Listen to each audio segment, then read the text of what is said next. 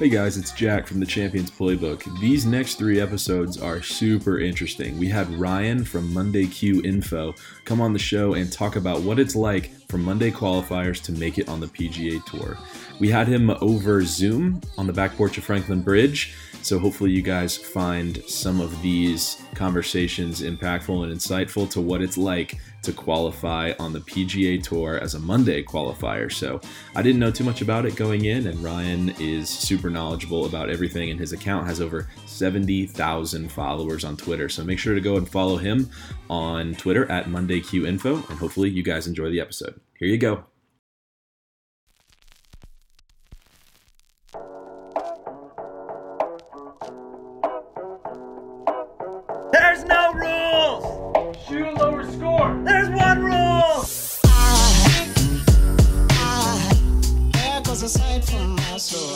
Welcome back to the Champions Playbook.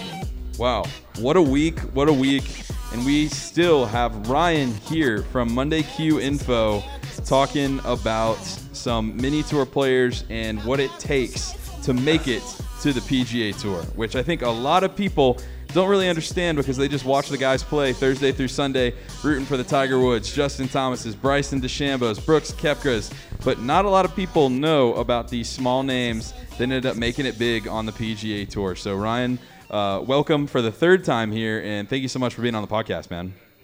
Yeah, thanks again, guys. Happy to be here. So I'm gonna start posing. This was not in the list of questions, but I think it kind of follows some of the Uh-oh. things we've been talking about. So, um, is if we could flip the tables and all of a sudden have, since you brought up Brooks Koepka, Bryson, Rory, all those guys, have them come down into a Monday Q. How do you think it would play out? I mean, uh, this is just theoretical, right? Like, they're currently playing well. I'm not talking about the guy that's, you know, lost his status and is going to go and play in these. The guys that are already playing well, like, I think it would be a legitimate battle for them to get through.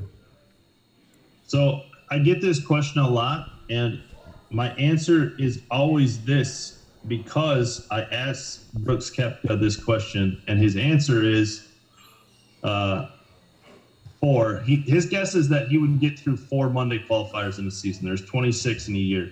Um, so his his brother, his brother. Uh, yeah, his That's brother insane. Chase chest, chases Mondays, and so I had, yeah, I had a friend of mine ask him, and he was like, "Yeah, I don't know, four. They're hard." Uh, and there's a couple things in play. Is a, it's a different mentality. There's no tour player that goes out there thinking you have to shoot 64 or 65. They play the middle of greens. They play somewhat conservative, uncertain courses. Obviously, scores unlike the like the BMW 20 whatever 2800 got in the playoff, but like 68 on the PGA Tour is a good score. 68 in a Monday qualifier is useless. I mean, you have you have no shot. So, first of all, it's a mentality. Uh, second of all, the courses are not in great shape. These are like, for the most part, Monday Monday qualifying courses are like mediocre at, at best usually. They've gotten a little better but for the most part mediocre. Um, yeah and it's it's a, just a different mentality. Those guys don't live in an 18 hole world. Uh, they live in a 72 hole world and and it's just different. I mean like how often does someone go wire to wire in the pga tour? It's almost never. So like 18 holes is just different. So his answer was four. So you don't have to believe me. Believe one of the best players in the world. Yeah, I mean that it's a sprint. Like it's a straight out sprint, and it's firing at flags. It's like um, we'll we'll talk about this. I'm going to share some info with you as we go. Um, I've had some really interesting data on three data points and being able to predict outcomes after two rounds on PGA Tour events. But like proximity is a big deal in those. Like you can't leave yourself 25, 30 feet all day and expect a Monday Q. Like it's just you got to get. Obviously, you got your par fives. You're basically going to birdie or eagle some of those, but you you got to throw some serious darts in there for 18 holes to shoot 63. Yeah.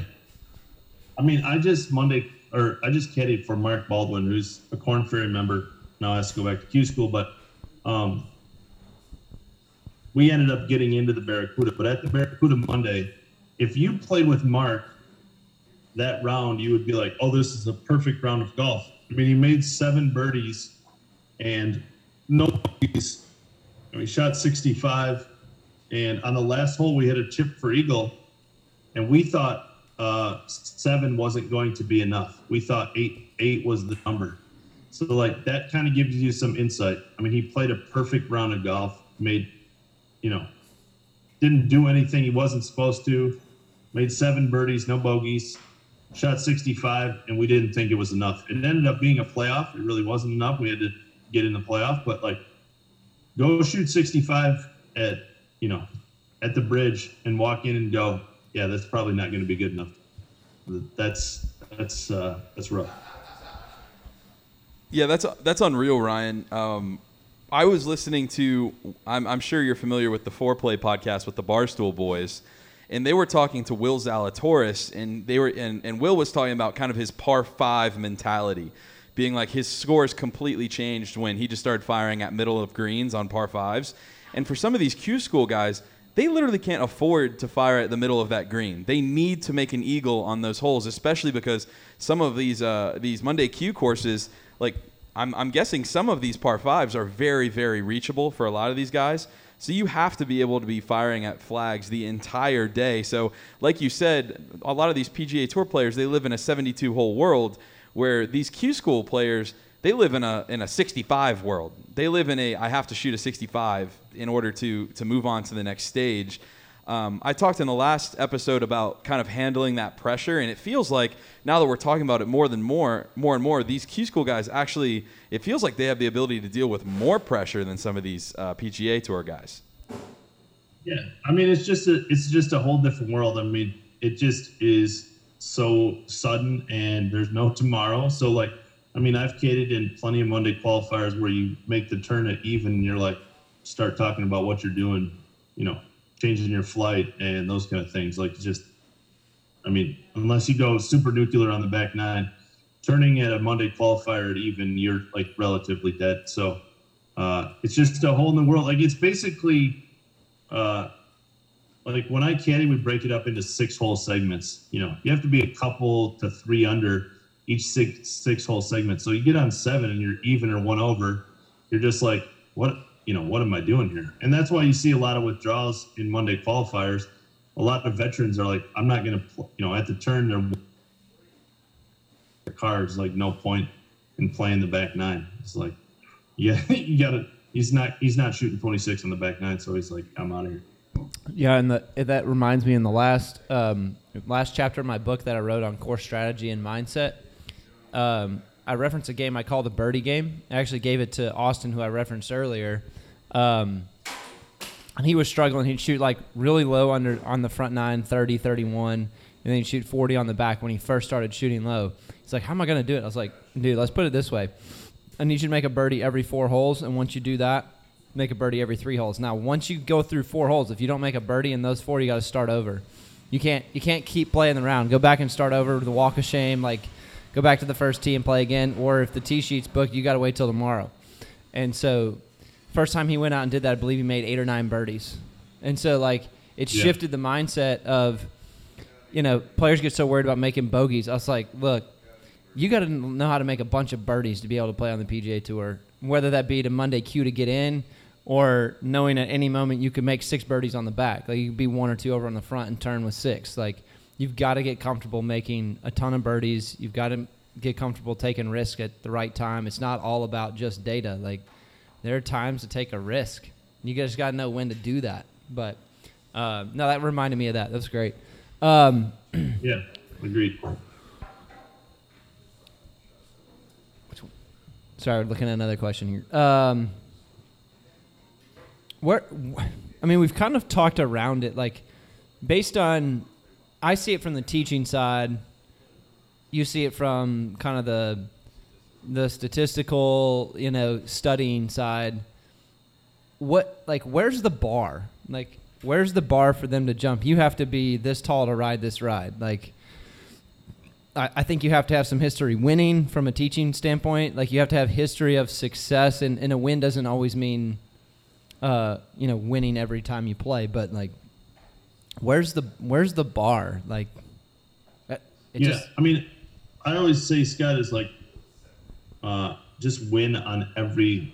You have to win on every level, and for most guys, that means like playing a one-day event with, you know, 25 guys on the West Florida tour, right? And then, and then two days, and then the All Pro tour with 150. Like, you know, I think the golf just takes a long time to develop, and I think people get nervous a for money. They feel like they have to go to q school have to play the all pro tour where you know it's 150 guys and the winner gets 25 grand. I just don't think you have to do it. It's totally okay to go to the west florida tour and play in 25 man one day events and be okay with that and develop from there. So yeah i think you have to learn to win and i mean i think you also have to learn to lose because as you know scott i mean there's just tons more downs in the game of golf than there is ups. And so to get your teeth kicked in on the West Florida tour is okay, uh, as long as you develop from there. You know, I think it's way more damaging. I think there's plenty of players that have gotten to the Korn Ferry Tour or the PGA Tour way too early, gotten their teeth kicked in and never recovered. Yep. Whereas like no one no one cares that you got I mean like let's just use Ty Tryon. Everybody knows Ty Tryon, right? Like if Ty Tryon got to the PGA Tour at 25 instead of 19 or 18, whatever he was, like what would his career look like? I bet it was a lot better. Like he went in there and you know made one of 20 cuts or whatever. That that's tough to recover from. Everybody knows that you just got your teeth kicked in.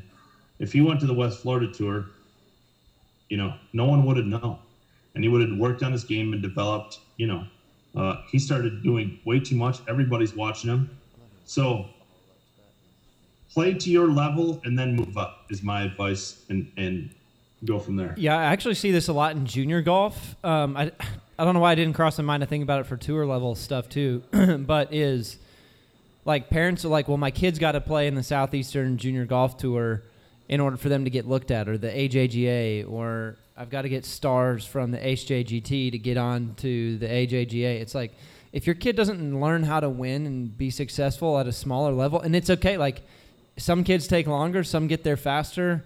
Uh, history shows that how kids do it at the U.S. Kids Worlds has zero bearing on their ability to be a world elite player. Um, so, like, that progress needs to be slow, steady. Um, if it's fast and abrupt really early, a lot of times it turns out poorly down the road. So, like, you've got to w- learn to win at lower levels and, and let it move slowly, like a like a stock market moves over 50 years. Like, let it move slowly. It's it's just better that way. Yeah, I mean, uh, go to a Monday qualifier, and you're going to see a lot of number one, uh, former number one ranked amateurs in the world, and uh, I mean, so amateur rankings, and you'll also see. I mean, uh, Joel Dahmen was ranked. He says it all the time. Like he got into the amateur rankings at one time. Was like 300 and or 3,950th or whatever. Um, you know, I went to the Rocket Mortgage Monday qualifier. And I walk up on the range, and Norman Xiong is there. Norman Xiong was called by his own coach, Casey Martin, who's the coach at Oregon, the next Tiger Woods. And uh, and uh, Norman Xiong hasn't done Norman Xiong hasn't done anything in this pro game, and um, you know, just doesn't have any bearing on it. It's just all there is to it. Uh, you have to win on every level. I mean, Norman got a huge contract from Callaway and walked out on the Korn Ferry Tour, and I think he made four cuts in 25 events or something like that. Um, I mean, there's plenty of number one amateurs working insurance. I promise you that. So, uh, Right, I got a question for you here. Um, talking about a guy like, let's just take this year's Rookie of the Year, Will Zalatoris, right?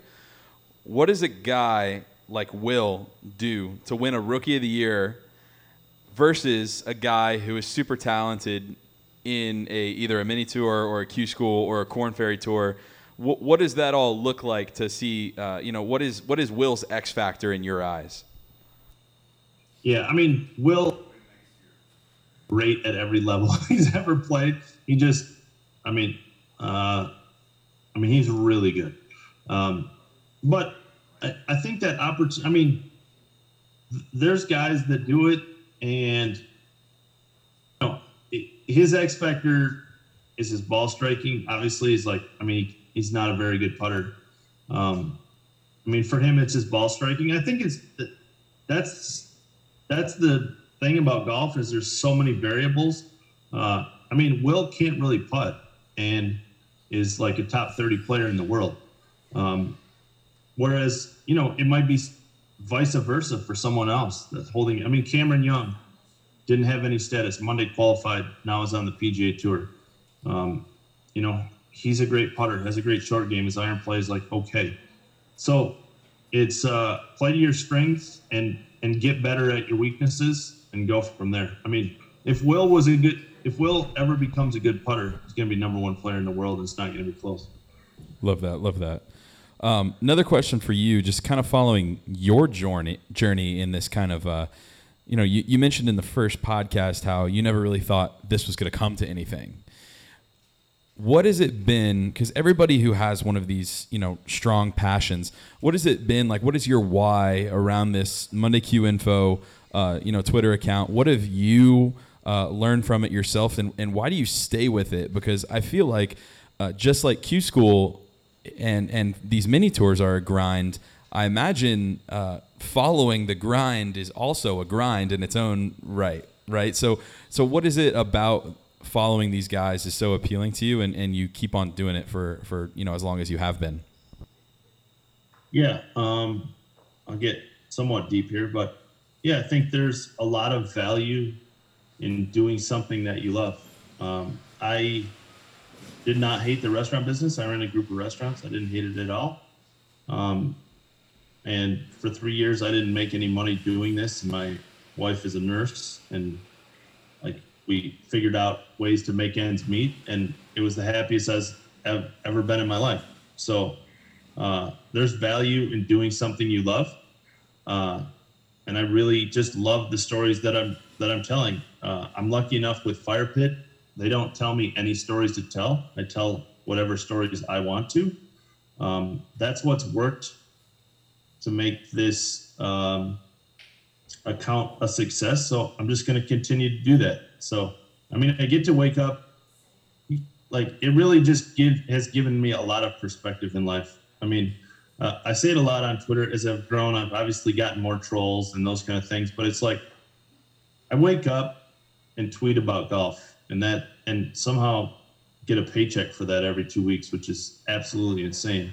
Um, so uh, if if you can't like if you can't uh, like wake up, I've been through my wife and I and, and our son obviously has been through some stuff.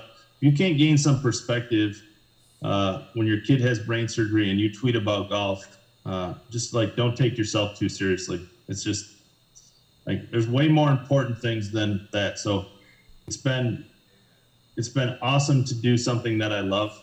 Uh, there's a ton of value in it. Um, it ain't easy, of course. Yeah, I mean, I didn't have. I worked. I was a bartender. I went from running a group of restaurants to working at a uh, like a chain restaurant doing bartending to like make ends meet for my wife and I. So it wasn't easy, but I still got to go home, come home and tweet about golf and like it's ridiculous that I get a paycheck every. I just got paid today, which is insane. What? What?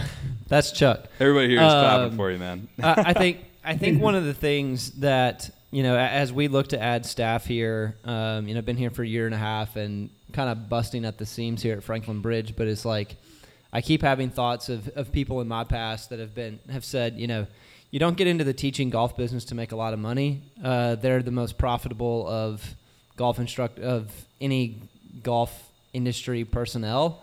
Um, but it's like I hear a lot of people like, oh, I want to get into teaching. Why? Well, because I can make a lot of money. I was like, it's the wrong reason. Don't do it. You're going to make people worse doing it. Uh, you're not going to be fulfilled doing it because it's a lot of long hours um, and a lot of time. But it's it's nice to hear that. And I think one of the other cool things is like everybody wants their story heard.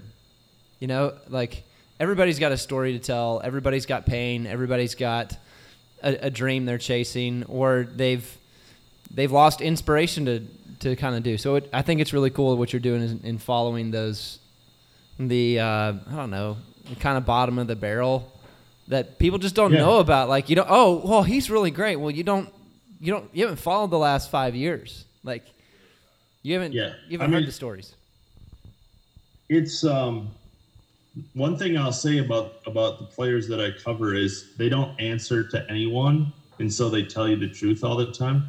There's no agents, there's no sponsors that are writing them large checks. They're just grinding their butt off trying to make it to the PGA Tour. So, I mean, I just told Nick Biondi's story. Nick Biondi plays like state opens and mini tour events. I mean, his mom was a crack addict when he was born. His daddy's never met.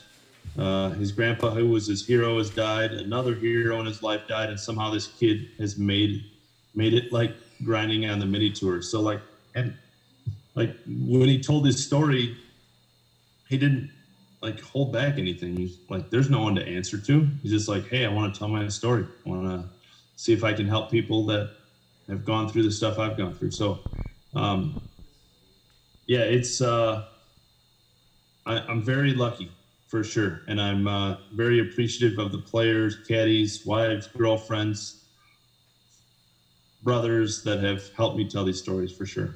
Yeah, and I, I think that's really neat to share that too, because in in the world of digital media, it, it's not so much the culture; it's just what digital media does. It's so easy to portray something that we're not, and we all crave authenticity, which is, I think, one of the reasons why we enjoy this podcast. Like, people just come out, hang out on the back patio, and ask questions and interact. Like, it's it's one of the highlights of my week every week. I don't get paid to do it. It's just it's fun to come out here and interact with people, answer their questions, and just share life together. You know. I think it's been a cool thing too. I think Ryan, this is something that um, Scott, you, and myself have in common in this as well. Is like this is a really raw way to show golf, right? And I think it's something where golf also has such a, a stigma around it of being like an elitist sport. Uh, if you're following it from the country club side, or if you are watching it, you know, Thursday through Sunday on the tour,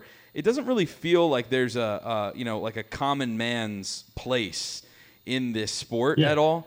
And so it's really cool to, to sit down and do this podcast, and I'm sure you feel the same with Monday Q, um, to be able to like tell these stories and to be able, be able to relate to, to be completely honest, the majority of the people who even play golf, period. So I um, if, if, if you have any thoughts on that, I'd love to, I'd love to hear them.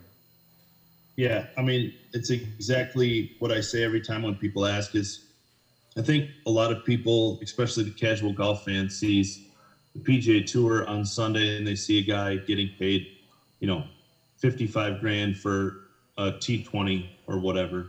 And that's just like, I mean, what I say all the time is 95% of pro golfers don't have any clue what that feels like. And and I'm even talking about the bottom. Uh, I mean, uh, Scott Harrington, right? Scott Harrington made five hundred thousand dollars last year. Lost his card on the PGA Tour. Took him 14 years to get there. Like he flew Southwest every week. His, I mean, like he stayed in Holiday Inn Expresses. This guy played on the best tour in the entire world, right? Like it, it's not the glamorous life that people think. Like you don't make enough. Like if you're in the top 50, obviously your life is pretty good. But like you're in the t- bottom 75 percent, like 75th or below, your wife doesn't travel with you. That's a bunch of BS that people think. Your kids don't do it. You don't get into every tournament that you want to. So sometimes you're on the road for five or six weeks uh, in a row. Uh, I mean, Callum Tarren, who just got his PGA Tour card, will get his one tomorrow. Uh, was his wife was pregnant back in England. He was on the road for 11 straight weeks. Like, imagine if you have kids not being able to see your wife for two and a half months, almost three months, right? Like, it takes a special group of people, A, to b the family members and B, the players. It's not, it's just life is not as easy. And I always say this, guys, is like, I'm not asking anyone to feel sorry for these guys. They have chosen this profession. Uh, they could go get a teaching job and be home more often. Not that teaching's easy, just saying they could be home more often. But I'm just trying to give an honest perspective of what pro golf looks like for 95% of guys.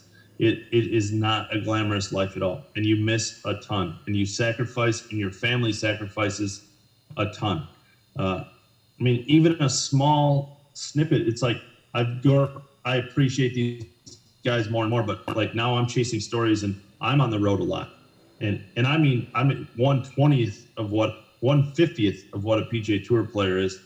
And I'm missing stuff. I miss like my daughter's in karate, got her orange belt. And I miss that ceremony. Like this happens all the time. Miss kids' birthdays and miss wives' birthdays, anniversaries, all that kind of stuff. So I just want to give an honest perspective of what golf looks like because, like you said, it's everybody thinks it's an elitist country club. Everybody's rich, and if you're out there or see these guys, it's it's anything but. Well, dude, we'll have to get you down here to the bridge at some point too, because I think if you saw uh, the culture that our owner Brooks has put forth, uh, so much effort to curate. I mean, you'd come down here, you'd play around, you'd have drinks inside, the best food here in Franklin, Tennessee, man. I mean, it would just be so cool to have you down here to kind of see how what I think is going to be the new culture of golf, um, and it's only going to grow from here. So, I mean, if you have any any free weekends, you know, we'd love to have you down and host you. Awesome, thank you guys. Thanks for having me on. We're gonna we're gonna wrap it up here. Uh, one more time, Ryan. Can you uh, shout out where everybody can find you? Yeah, Monday Q info on Twitter and everything that I do will be on there. Stories and, and videos and podcasts will be posted on there. So uh, I appreciate you very much having me on, guys. Yeah, man. Thank you so much for being here. Well, from us here on the back porch of Franklin Bridge, make sure that you come out at 6:30 p.m. on Wednesdays to come here, me and talk, me and Scott talk uh, golf with some awesome guests like Ryan here. So um, we love you guys. Thanks so much. As always, you can find Scott on Instagram at S Golf. You can follow me on Instagram at the underscore JBeard. And uh, stay tuned for more awesome updates here from the Champions Playbook. So, uh, from all of us here at Franklin Bridge, we'll see you on the next one. Peace. Thanks, y'all, for listening to this episode of the Champions Playbook. As always, you can find us anywhere that you guys are. So uh, make sure to check out Scott on Facebook, Twitter, Instagram, all of the above. His Instagram is at Golf. That's two S's and two E's. So make sure to go and check out everything that he's got going on over on his Instagram page, uh, as well as make sure you follow Franklin Bridge. Uh, Franklin Bridge puts out some great things as well, and we want to make sure that we support them because they support us. So, as always, feel free to come by the back porch of the Persimmon Pub at 7 p.m. on Wednesdays to come and listen to us talk golf. So book a late afternoon round of golf, and then afterwards, come on inside, get some food, some drinks. Uh, we got some specials going on. We had some $5 flatbread pizzas. We had some amazing chicken tacos, as well as drink specials going on all night long. So make sure to support the Persimmon Pub as well when you come out. We would love to see you guys. We do one episode and then a live Q&A and then another episode. So from 7 to 9 on Wednesdays, we hope to see you soon, and we'll see you on the next one. Peace.